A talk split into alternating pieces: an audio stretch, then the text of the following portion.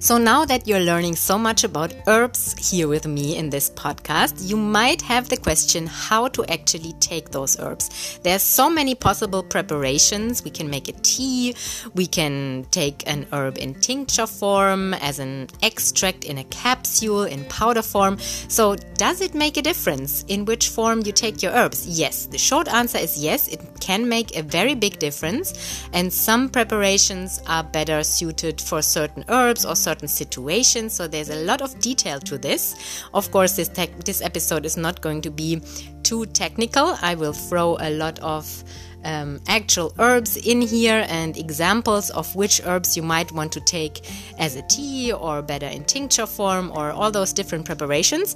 So let's get to the nitty gritty and let's dig into the weeds.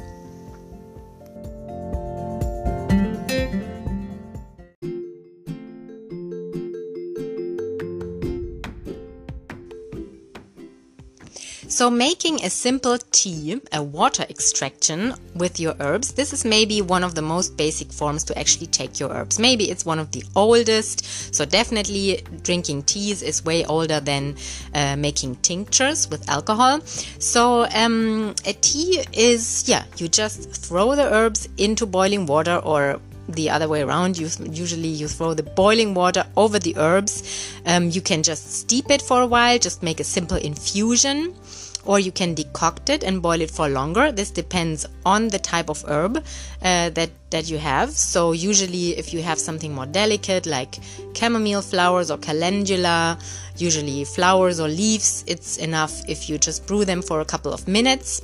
It can even be, uh, you know, usually more is not always better. If you steep your chamomile tea too long, it gets very bitter, and maybe you wanted more the aromatic uh, flavor and the nice smell of the chamomile or the lavender or any other flower. So if you steep it too long, you lose some of the essential oils, they evaporate off uh, the longer you let the tea sit.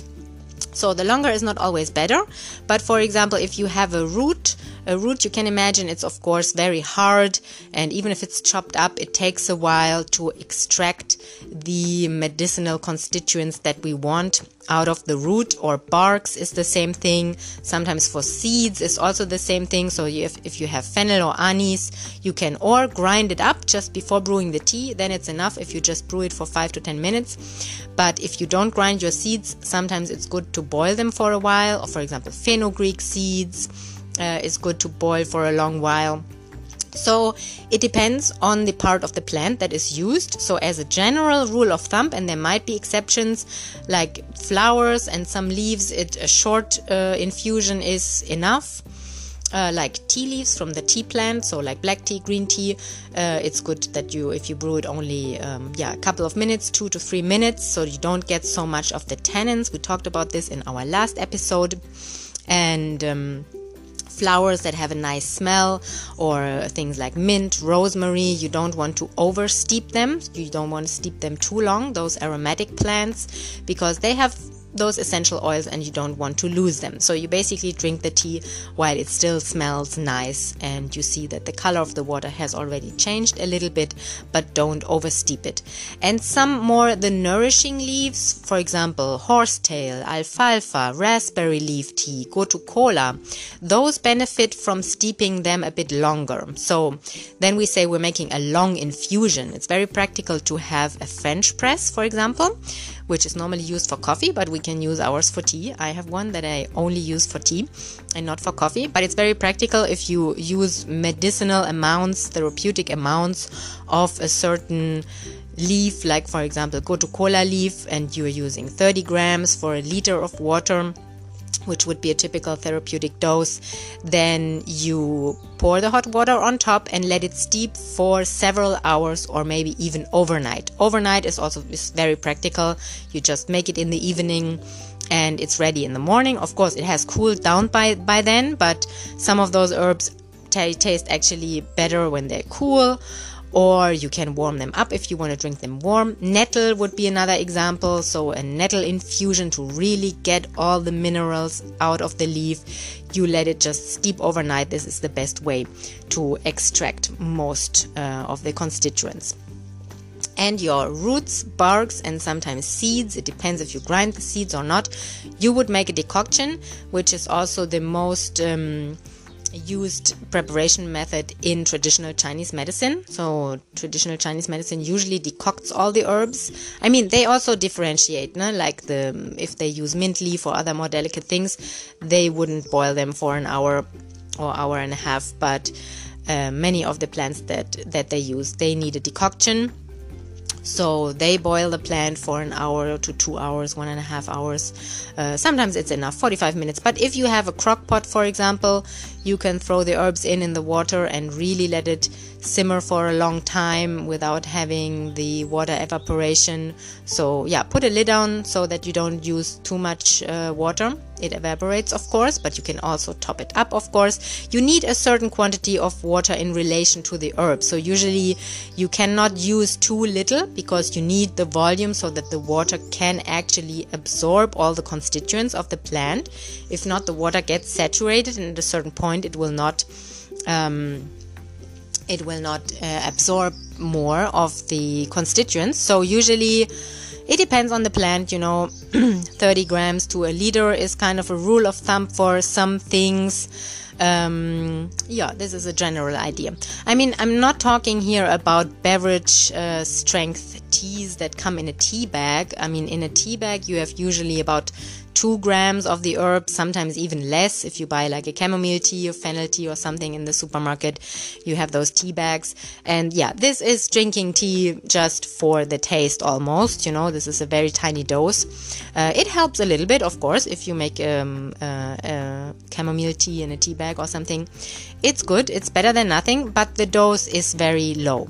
So I know I heard in some places, like in the US, it's a bit more difficult to get bulk herbs like just the cut herb in a brown paper bag this is maybe not so common anymore in the US. You can you have to go to a specialized herb shop where they sell the herbs in bulk. Here in Europe, you can find in almost any supermarket or any little store would have dried herbs in brown paper bags so you can buy your herbs not being in the tea bag and you have you can buy a bigger quantity you know you can just buy a pound of the herb that you want to use for um, therapeutic purpose and then you can use the real doses the real therapeutic doses which is usually a bit more than a teaspoon uh, or just one to two grams. Yeah it could be way higher than that. I mean typical doses you know in traditional Chinese medicine, for example, I mean, they work forever with herbs as part of their medicine. They don't make a difference. For them, uh, herbs are medicine. They are classified just in the same way as pharmaceuticals. For them, this is just potent medicine as as everything else as modern pharmaceuticals. So they use their herbs really in therapeutic quantities. Like uh, we find that daily doses of 100 gram of herbs is not rare even up to 250 grams. And that is by no means a, a limit. Yeah this is probably a pretty high dose for many herbs but um, yeah so starting with 30 grams, 50 grams, 90 grams, 100 grams, 150 grams uh, in total of the herbs that you have to decoct in one day is not rare. These are standard doses. So they take it serious. They want a real therapeutic effect uh, of their herbs and they know the doses that do the job. So yeah, it has been all watered down, uh, literally, uh, a bit in our culture, in the more Western culture, you know, that we are used to those kind of one to two grams in a tea bag, and we think this is the normal dose of herbs. Or, or you find, of course, also many herbs encapsulated in a health food store. We come to that also. Um, in a second. So you find, you know, just herbal powders ground to powder and then put in a capsule. I mean, there is a, half a gram in one capsule. If it's not an extract, if it's not like concentrated in any form, which sometimes is the case, sometimes not, you have to read the label and check the label. But usually, if you buy something like um, the Ayurvedic herb ashwagandha or triphala, an Ayurvedic herb combination, if you buy an herb like this in capsules, it is usually not concentrated. It is just put in the capsule so you don't have the taste. You don't have to deal with the taste and swallowing the powder. But this is not how Ayurvedic medicine uses those herbs. They give it by the tablespoon. So they don't work with capsules usually. There's nothing wrong with using capsules. They have, of course, a lot of advantages. You don't have to deal with the taste and they are ready. They're easy to take on a trip and everything. So they can be of great value, but usually it's not enough to take just uh, one or two capsules of ashwagandha or triphala or whatever uh, per day because the doses are in Ayurvedic medicine also higher and they give the powdered herbs by the tablespoon. Of course, the dose depends on what you pretend to do with the herb and on the herb itself. Some herbs are, of course, stronger and are only used in, in tiny doses. Um, yeah, but most of the herbs in Chinese medicine, in Ayurveda, and also in Western uh, medicine, yeah, you need the appropriate dose to to get the results that you want. So there's of course a lot of advantages to making tea. Usually it's good for herbs that have a pleasant taste or at least that are not too disgusting. so um, yeah, taste is an issue. So if the tea tastes good, um, you get better compliance with your clients. and uh, because, yeah, if they don't drink the tea because they don't like it and they don't get it down, then it's of course not useful and not giving them any benefit. So if the tea tastes reasonably, then it's very um, yeah a very convenient way to make tea. It's usually um, yeah quick and easy. You just need water and a teapot. You, you can take it in your thermos with you during the day to drink it throughout the day. Um, so yeah it's a very practical uh, method of taking your herbs. In Ayurveda, actually, they also sometimes they don't use water for the for the tea, but they even make a milk decoction of herbs. So they use milk and boil the herbs in the milk. So this makes sense for some herbs that are more nourishing that use the milk as a carrier to get in the body and do in the body what the, the herb intends. So sometimes milk is used instead of water, but usually we're talking, of course, about uh, infusion or decoction with water. Or even juices uh, could be used to decoct. But um, yeah, this is more not so common. Okay, then let's talk about tinctures. So, a tincture is basically an herbal extract in alcohol. So, instead of using water, you use alcohol to extract your herbs. Yeah, and I also have to add here you know, some herbs they do not extract so well in water and other herbs they do not extract so well in alcohol it depends on the constituents yeah for example what would be an example? An herb that does not easily extract as tea is, for example, kava, the Hawaiian herb kava. It's a root and it does not extract in water. Um, anyway, the Hawaiians, the traditional people who use that, they have actually found a way um, to to grind and pound the herb with water and kind of a mechanical action that does in the end extract the constituents using only water and gr- a, grinding a manual grinding process. So um, they have a special way several steps involved to extract this herb, but you cannot just pour water on it or boil it. Um, you would not get the extraction. And kava also, if you make it in tincture form, it needs a certain percentage of alcohol. So most herbs have kind of an optimal uh, level of alcohol percentage that uh, where they extract uh, the best. So uh, you can, you know, sometimes you can use vodka, which has around um, how many percent of alcohol was it like? Between 30 and 40 or something. It depends. It depends on the alcohol no? so you can of course get different strength and for some plants you need a higher alcohol percentage. You need maybe up to 90% or yeah around that. Usually that's already pretty high. So it depends on the plant the concentration. Um, but then you have to ask yourself okay what happens if you soak herbs in alcohol? You have a certain ratio of the herb to the alcohol. So usually it's one part of the herb by weight and five parts of the alcohol in volume. Yeah, that means, for example, um, if you have 100 milliliters of tincture, then you would have 20 grams of herb in there. This would be a 1 to 5 tincture. Yeah, this is the strength. The 1 to 5 indicates the strength. So this is a 20% strength. You have 20 grams of the herb and 100 ml of the alcohol.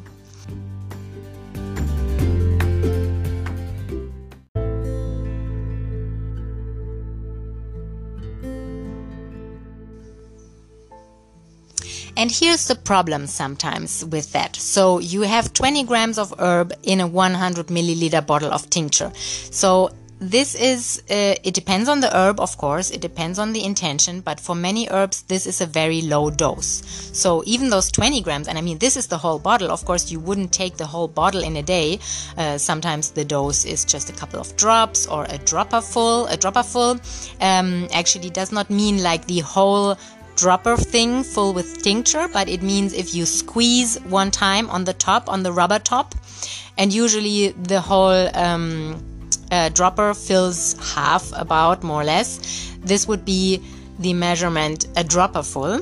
So you squeeze it one time and it soaks up the liquid from the bottle and what you have in the dropper is a dropper full and you put this in water usually. You di- dilute it again because of course the alcohol has a very strong taste and then you take it. So but you have to think about it. What herb are you taking and ca- does it make sense to take it in such a diluted form?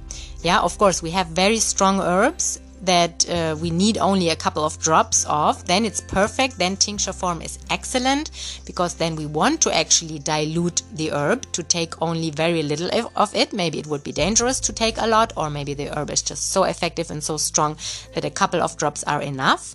But on the other hand, I mean, I just gave you a couple of examples of Chinese herbs, or you know, in Ayurveda, it's common to take 30 grams of Gotu kola, which is still a, a normal average dose. This is not a high dose of Gotu kola, but it is a lot. You know, if the if you imagine this in herb, it's um, a big handful uh, or two big handfuls of the herb. You have to weigh it out to see what is actually the quantity. This is several tablespoons of the herb. So if you have only 20 grams of Gotu kola in a whole tincture bottle, of 100 milliliter, then yeah, this is not much. It's not much for an herb like Gotu kola. So um, yeah, you have to think about it. If it does make sense to take the herb that you want to take in tincture form, and even you know, if you you got the idea, maybe even from this podcast here or some other information. Ah, I should take a certain herb, maybe ashwagandha, but I don't want to take it in powder form or I can't get it in powder form. And I found this tincture in the store, and on the label it says to take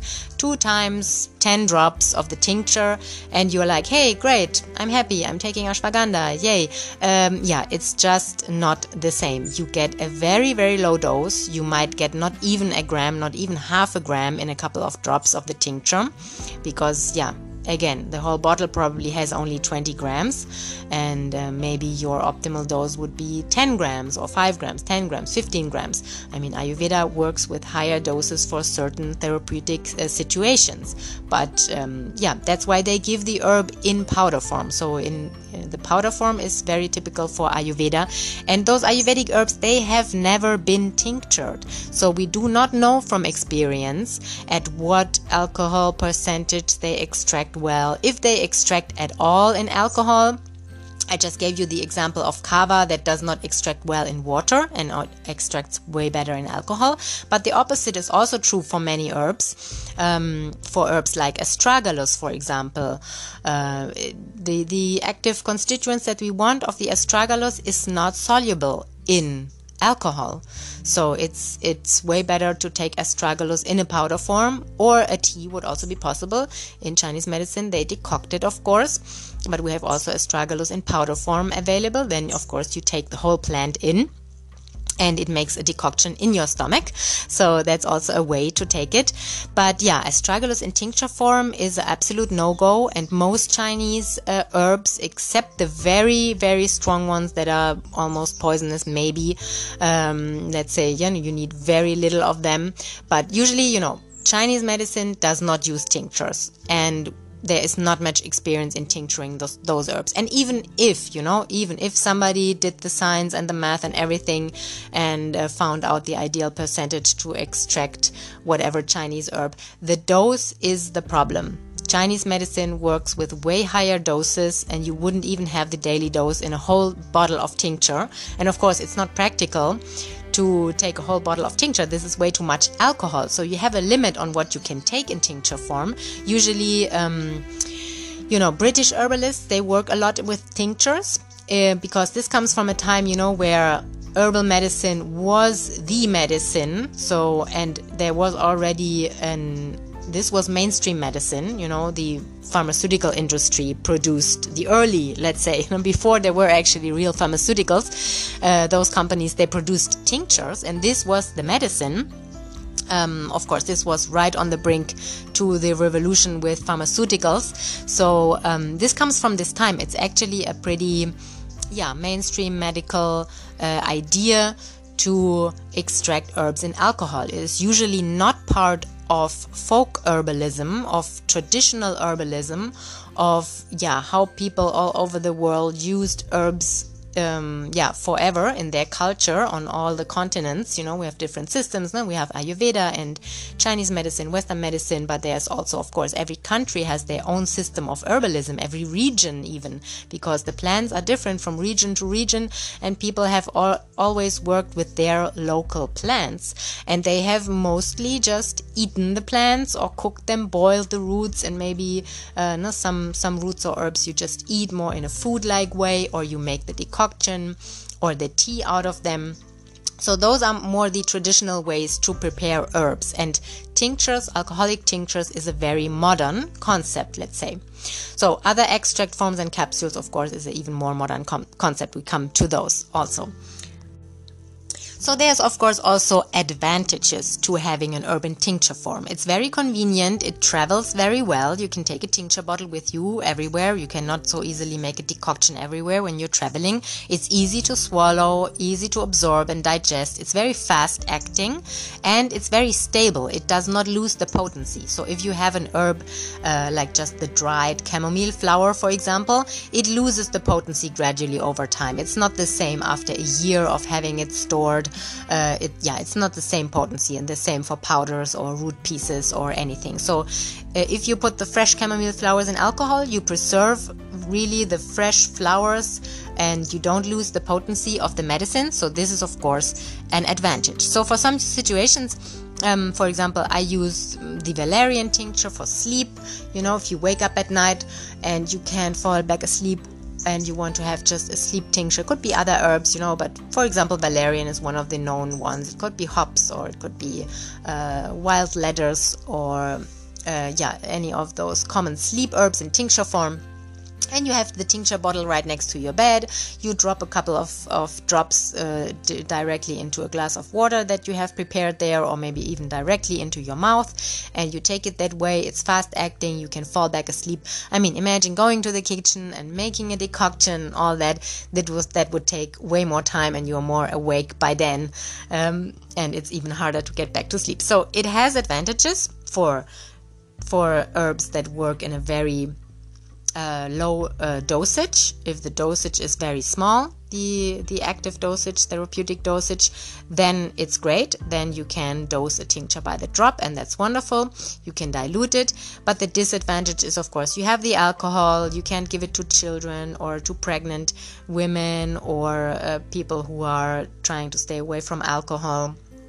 And the dose is the main problem in my um, yeah, in my opinion, that it's not suitable for many herbs where you would need a higher therapeutic dose.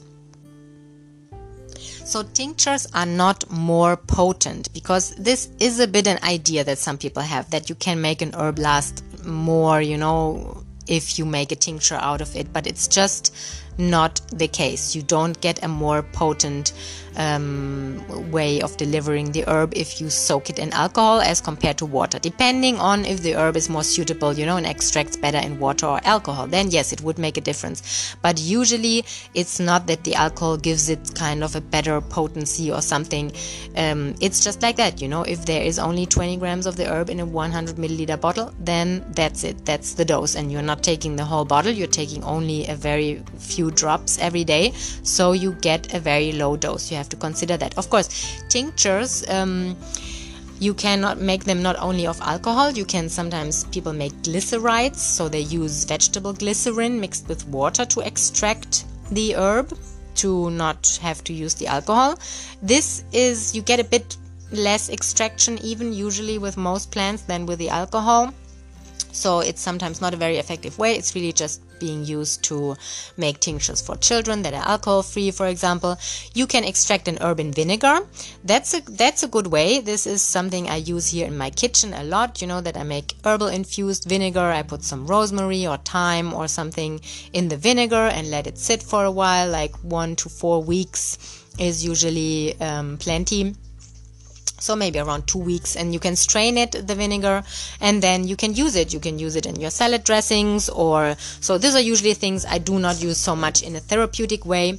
But of course there are things there is for example the famous um, fire cider that um, is uh, herbs for cold and flu soaked in vinegar and some put also honey so it gets sweeter and you can directly take it also undiluted. But usually uh, a herbally infused vinegar you would also dilute it in water or yeah or you use it in salad dressing or something else to dilute it down and to take it that way.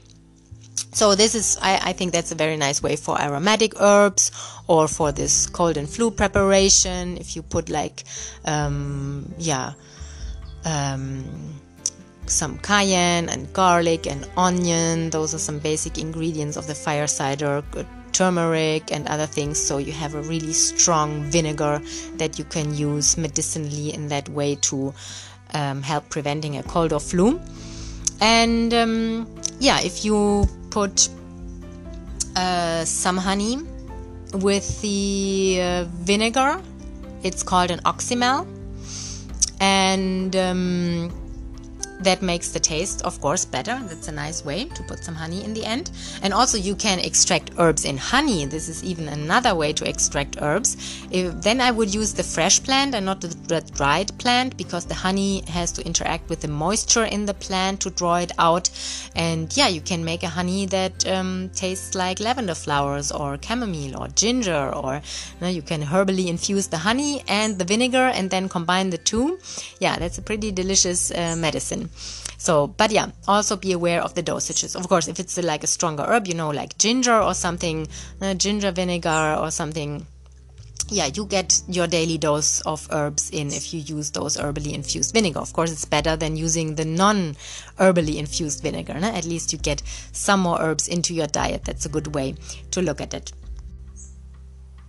So if you want to try this out at home, you know, to make an alcoholic tincture just with some vodka, let's say, and let's say you have some fresh mint or plantain or something, cal- calendula flowers, you want to make a calendula tincture, you put the vodka on the chopped up herb uh, you would use the fresh plant. So the weight actually, those 20 grams that I said earlier, this is the dried plant. So if you use fresh plant, the calculation is a bit different.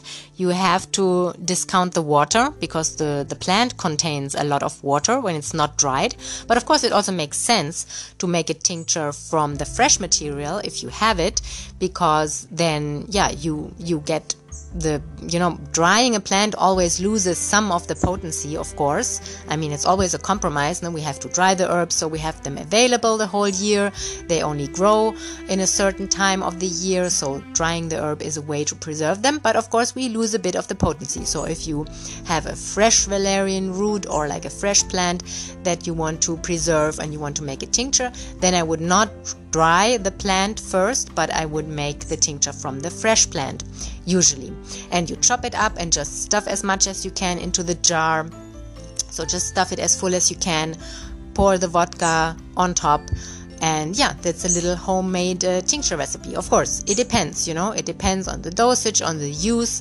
This is a very simple method. It might not be the perfect concentration of alcohol in the vodka to extract the calendula flowers. Maybe you would need a higher percentage. So it's not perfect, but it's a simple home remedy and you could try that out and then just you just let it sit for four weeks or so. Some say to shake it to stir it. Of course that's good. Check if it's uh, totally um, submerged in the alcohol and not leaves sticking out. But usually if it's alcohol this is more important with oil infusions oil macerations which is another for another episode. This is more for external ex um, applications. So now we have more the internal applications of herbs.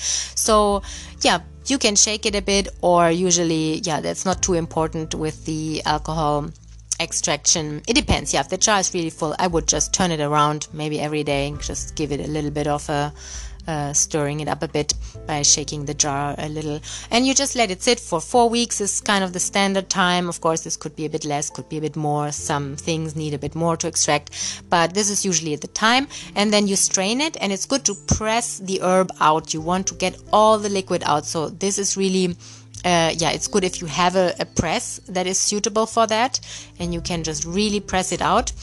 Uh, you find often the idea to strain it through um, through a cheesecloth, which is not very pra- practical. So usually I just use a normal cotton fabric uh, because the cheesecloth is very open. You have to use several layers, and it's all a mess, and it's it's hard to wash and everything.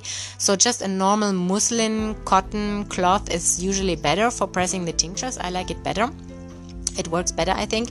And just press it out as much as you can fill it into a dropper bottle and you have your tincture.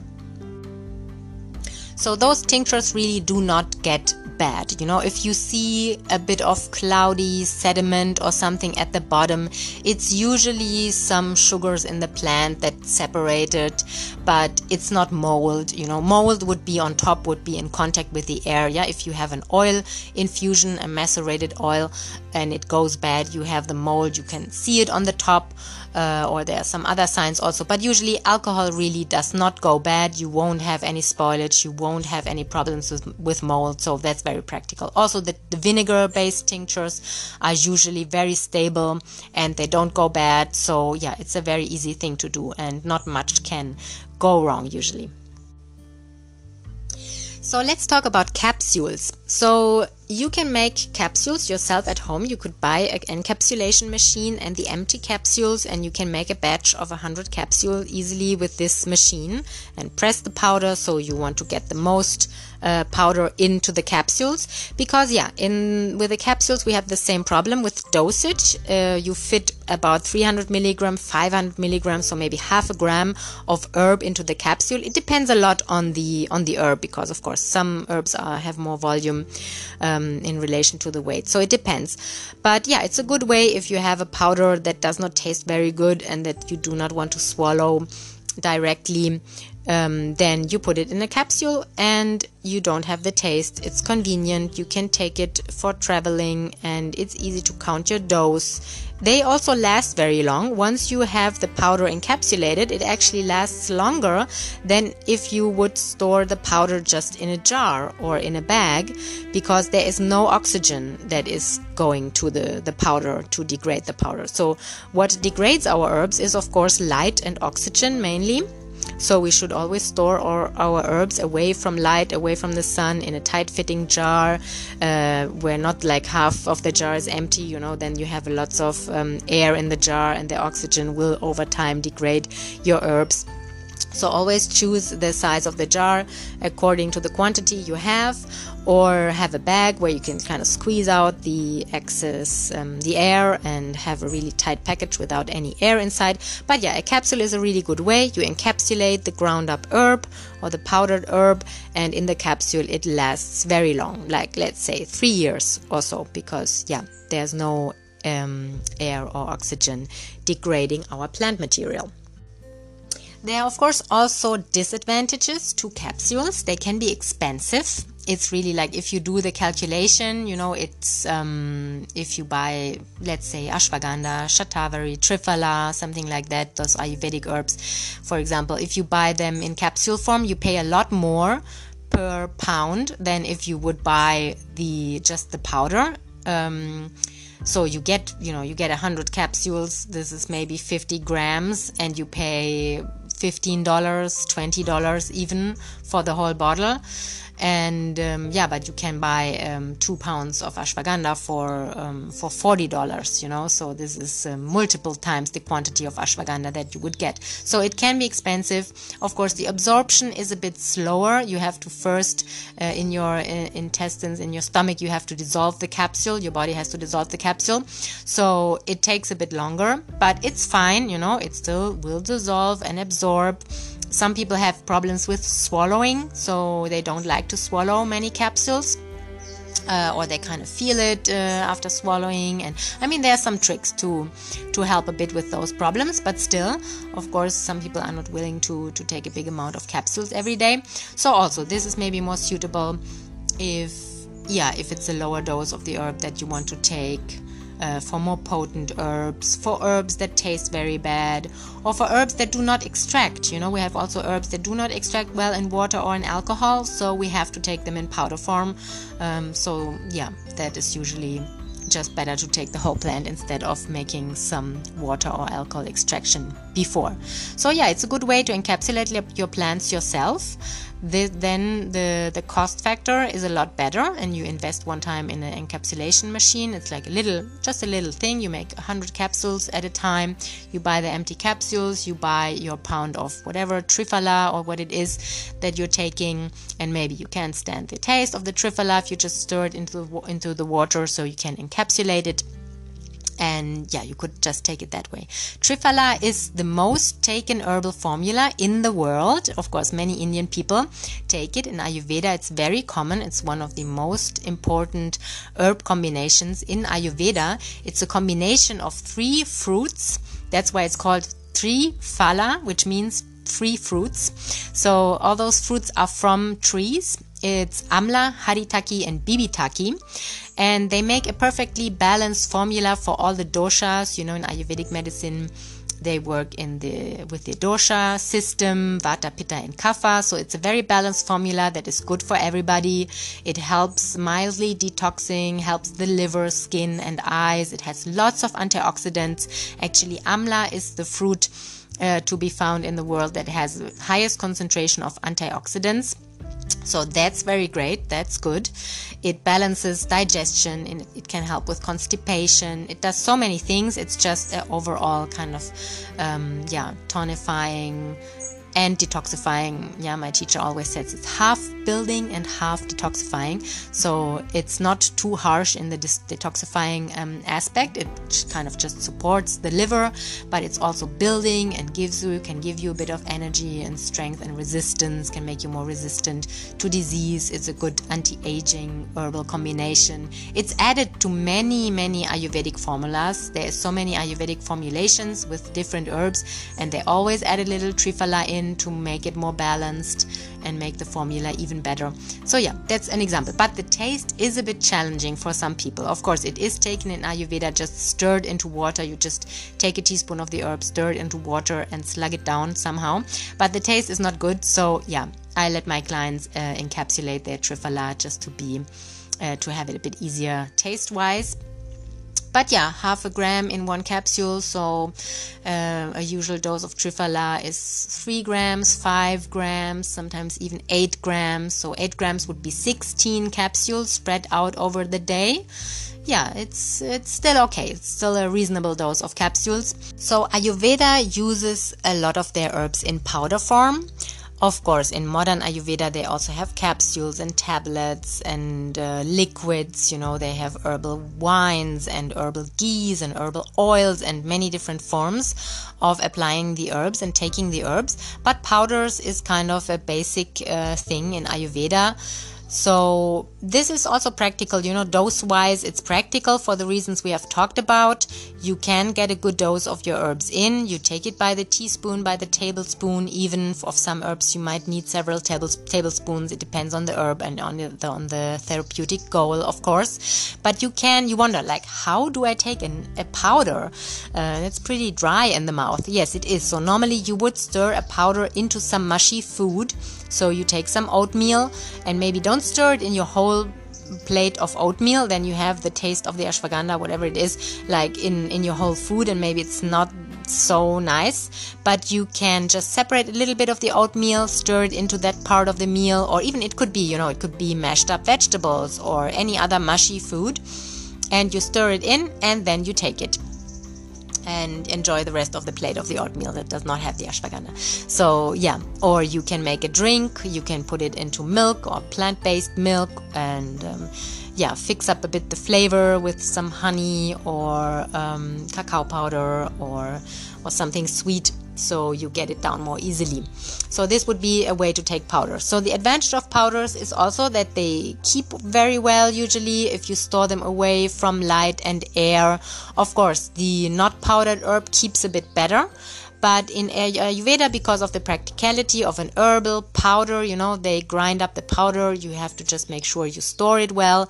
If it loses a bit the potency, you know, you just up the dose a little bit. You know, Ayurveda does not have really a problem with it um, that the herbs are stored in powder form for a couple of months because, um, yeah, you basically take the dose you need for the effect. And if you need half a teaspoon more because your powder lost a little bit of the potency, then so be it. You know, then you just adjust the dose a little bit if you suspect that the herb is already uh, losing a bit the potency. But it's minimal. You know, it's not like ah, oh, after a couple of months you don't have any potency left in the herbal powder.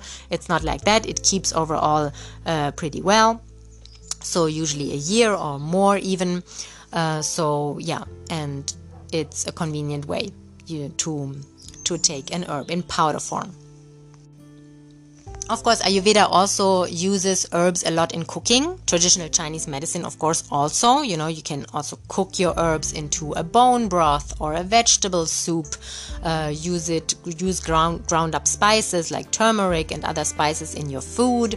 Uh, so, in many cases, you can just uh, prepare the herb with your food or you can juice the herb you could make a dandelion juice for example usually you use some other herbs that have a bit higher water content, you know, just juice some cucumber or apple or carrots along with it. And the add the dandelion leaves, you can extract the juice from from dandelion or other fresh greens that you have around. Um, you can make a pesto. You can make a nettle pesto with garlic. You can make a gotu pesto. Even with the dried gotu you can add that and use um, like a bit of um, basil mixed with dried gotu kola or nettles and make a nice nettle gotu kola pesto, for example. So, yeah, there's lots of culinary ways, of course, also to take our herbs. But yeah, I think we got through the main mm, ways of taking the herbs and some of the advantages and disadvantages. So, I hope this was helpful and you enjoyed the episode. Here it's getting dark, and I think I have a nightingale chirping outside. Or maybe it's another bird but i wonder why the bird is uh, singing here in the dark almost. So maybe you hear that in the background.